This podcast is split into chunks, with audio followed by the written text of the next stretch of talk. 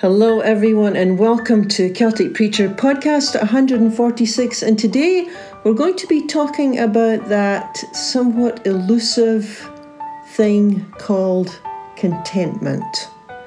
We're going to be talking about the character trait of contentment. You know, the Apostle Paul spoke extensively about character our characters. Uh, in fact, he was the one who wrote three quarters of the New Testament, guided, of course, by God. But Paul spent a lot of time speaking about character and how it's important. And I, really, when you think about it, character is what draws you to someone or repels you, isn't it? Because, you know, our character makes up our whole personality. So if you view someone as kind and honest and loyal, the chances are you're going to like to have that person near you as a friend, right? But if you look at someone and you discern that they're manipulative, they have a moody character, uh, they tend to be angry a lot or critical, chances are, if you can, you're going to keep your distance, right? Because all these character traits that we have make up our personality. Well, the Apostle Paul taught extensively about character because he worked primarily with people who were new to the Christian faith. And for many people who were new to the faith 2,000 years ago, actually, this is still true today, um, when they begin to follow Christ's example and model their life after Christ, it really brings about a lot of radical changes. So, for example, things like Paul would say things like, um, okay, now that you're following Christ, uh, we don't cheat anymore in our business practices. Yeah, you once did that, but now, no. We don't live that way. That's not who we are as people. Or he would say things like, don't take revenge on people. Uh, instead, learn how to forgive. So even if the person wasn't a forgiving person to begin with, St. Paul would say, no, that was in the past. He had nicer language. He would say, clothe yourself in Christ, which is a way of saying, you know, in the past, you didn't know how to forgive. Or in the past, you lived with resentment. But this is a new time. This is a new day. This is a new way of living. And he would speak about this a lot how respect is important. It's very important that you receive respect. And it's also important that you learn how to respect those around you. And faithfulness. These basic building blocks of any great relationship loyalty, honesty, faithfulness. Um, but these would have been new for some of the new believers that Paul would have been teaching, as they would be for some people today, right? So we're looking at a passage today from 1 Timothy chapter 6. It's actually a letter Paul's writing to a young pastor, Timothy. He's coaching him and he writes to this young man who's, well, he's really like a son to him. His name's Timothy, like I said, young pastor. And he's pastoring a fairly large church in Ephesus, which is modern day Turkey. And Paul's his mentor. And he's known him for a long, long time. In fact, he's a family friend because he knows his mum, Eunice, he knows his grandmother, Lois. So there's this strong family connection in history. And Paul, the Apostle Paul, calls him his, his son in the faith because he introduced him to Christ. And so, so basically, he's a convert to the faith. And in this letter, Paul writes to young Timothy and he wants to pass on some advice to him. Actually, he's probably about 30 odd years old. He's not like a teenager, but it's just fascinating to me, even if he is about 30 ish, 25. he, he passes on some advice to Timothy. He picks out two character traits that he believes are very important.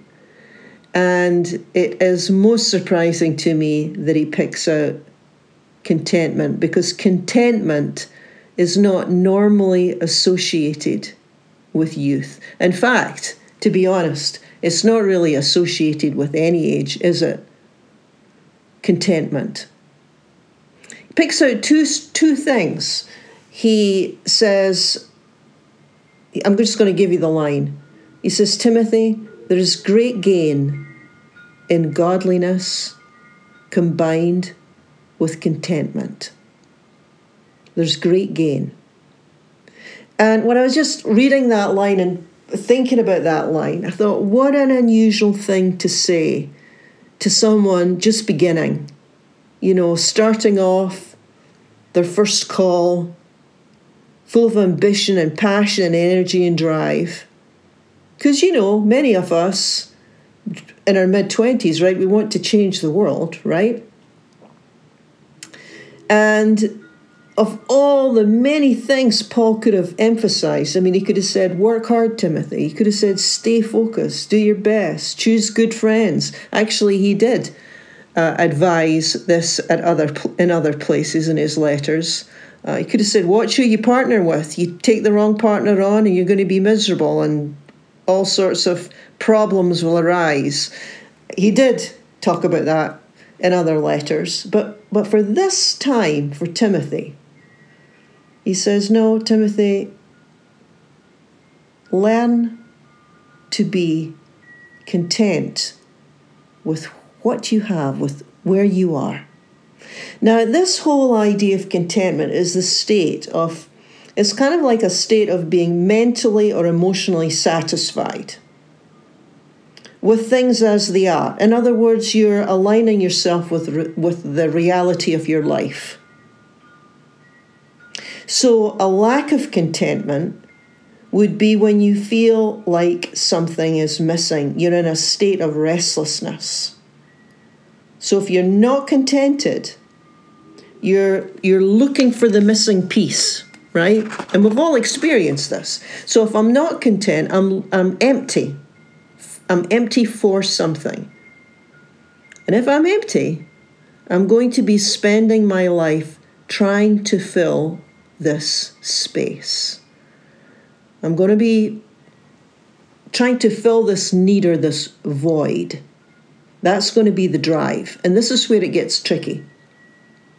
Because if restlessness is the drive, if that's doing the leading, then obviously it's not God that's doing the leading, right? Because we can only be led by one impulse.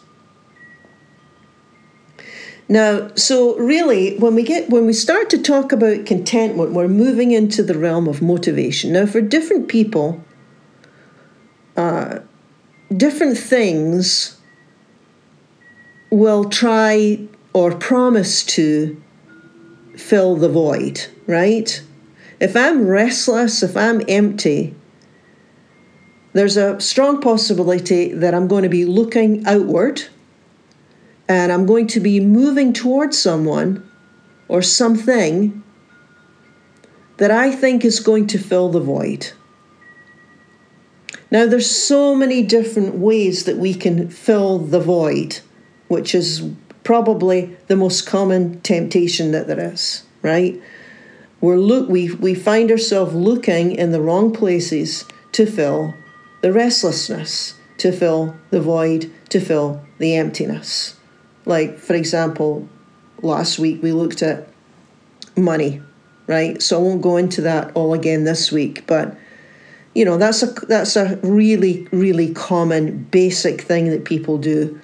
They have this sense that if I can get enough, then I'll be content. Right? Or you can also take neutral things. Well, money is neutral, actually. We looked at that last week. But you can also take things that are good in your life. Um, you can also, you see, anything good can get out, out of balance, Paul teaches. And when something is out of balance, it becomes detrimental to our emotional lives and our spiritual well being. So, and it can be the love of anything. It could be the love of gardening.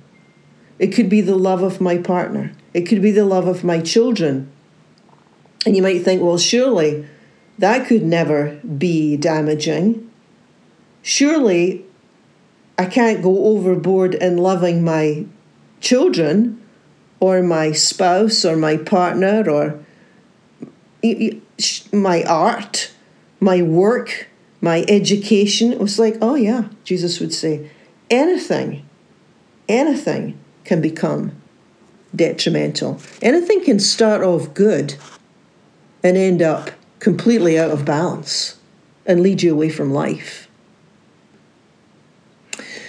The old word, by the way, is idolatry.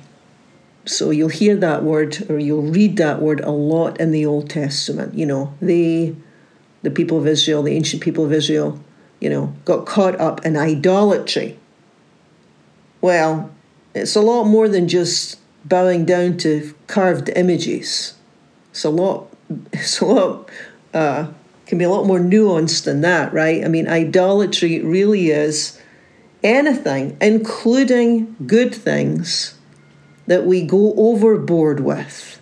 I mean, anything can lead you astray. Anything can get you off track. Anything can claim your your heart, your drive, your passion. Anything.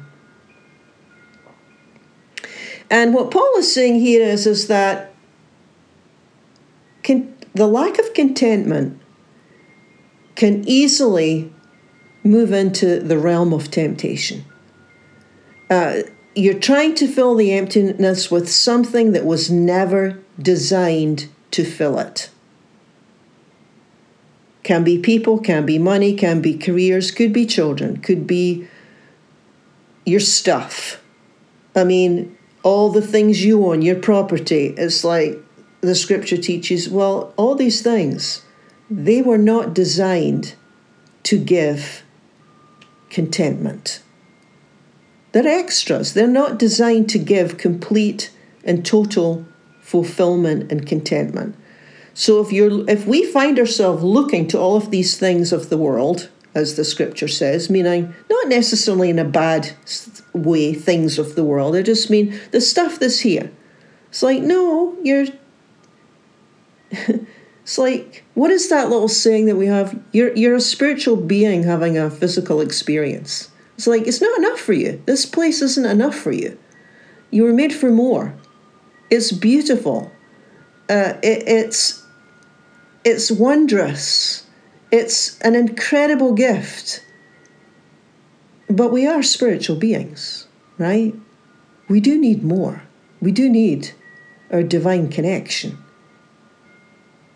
Now, like most things in life, St. Paul learned the hard way. He wasn't born content. He says, I learned the hard way. I haven't always been this way. He says, now at this point in my life, I've learned to be content with nothing, very, very little, dire straits.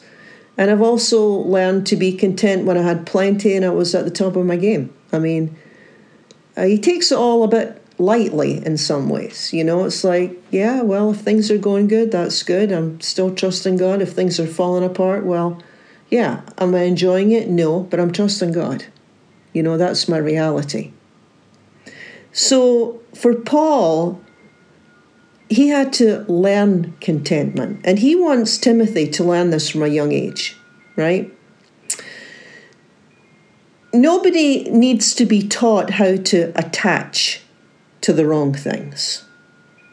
But most of us need a lot of help learning how to detach. We all naturally attach to the wrong things. Nobody teaches their children how to attach to their phone. Nobody teaches their children how to attach to music. Most kids, right, love music, don't they? Or games on the computer, or sports, or going to the gym. No one says, get on that PC and do some mindless browsing. Nobody does that. You don't have to do that because we're wired for that. We're wired for attachment. We're wired for this kind of addictive behavior. That's what we do, that's who we are. And a lot of the stuff we do doesn't really wreck our lives, so we can get away with it for our whole life. It, it can preoccupy us, right?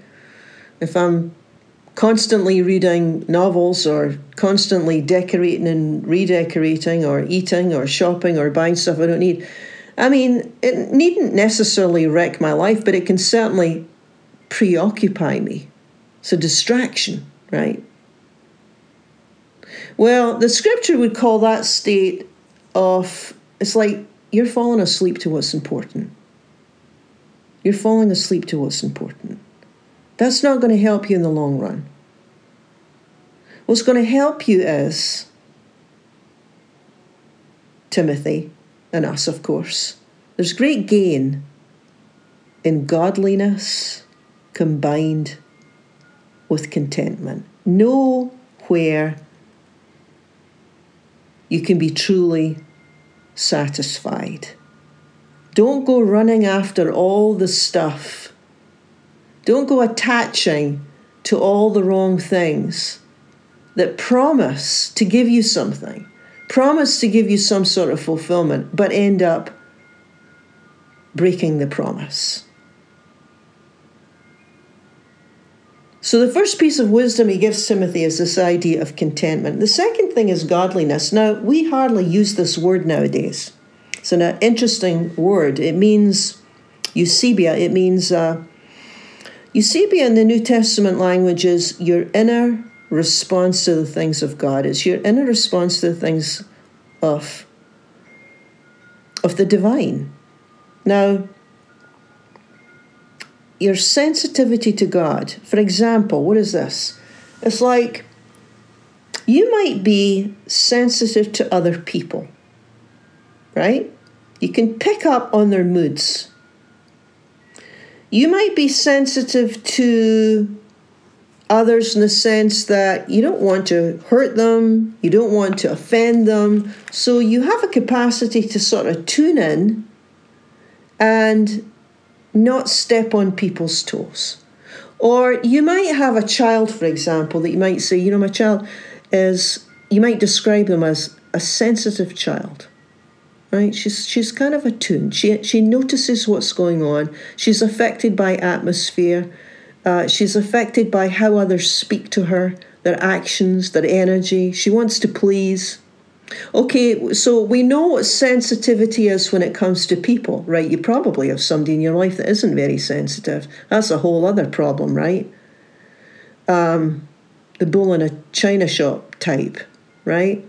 Well, godliness is a sensitivity to God. So Paul's saying to Timothy, Timothy, as you go through your life, stay sensitive to God's ways, God's leading, God's correction.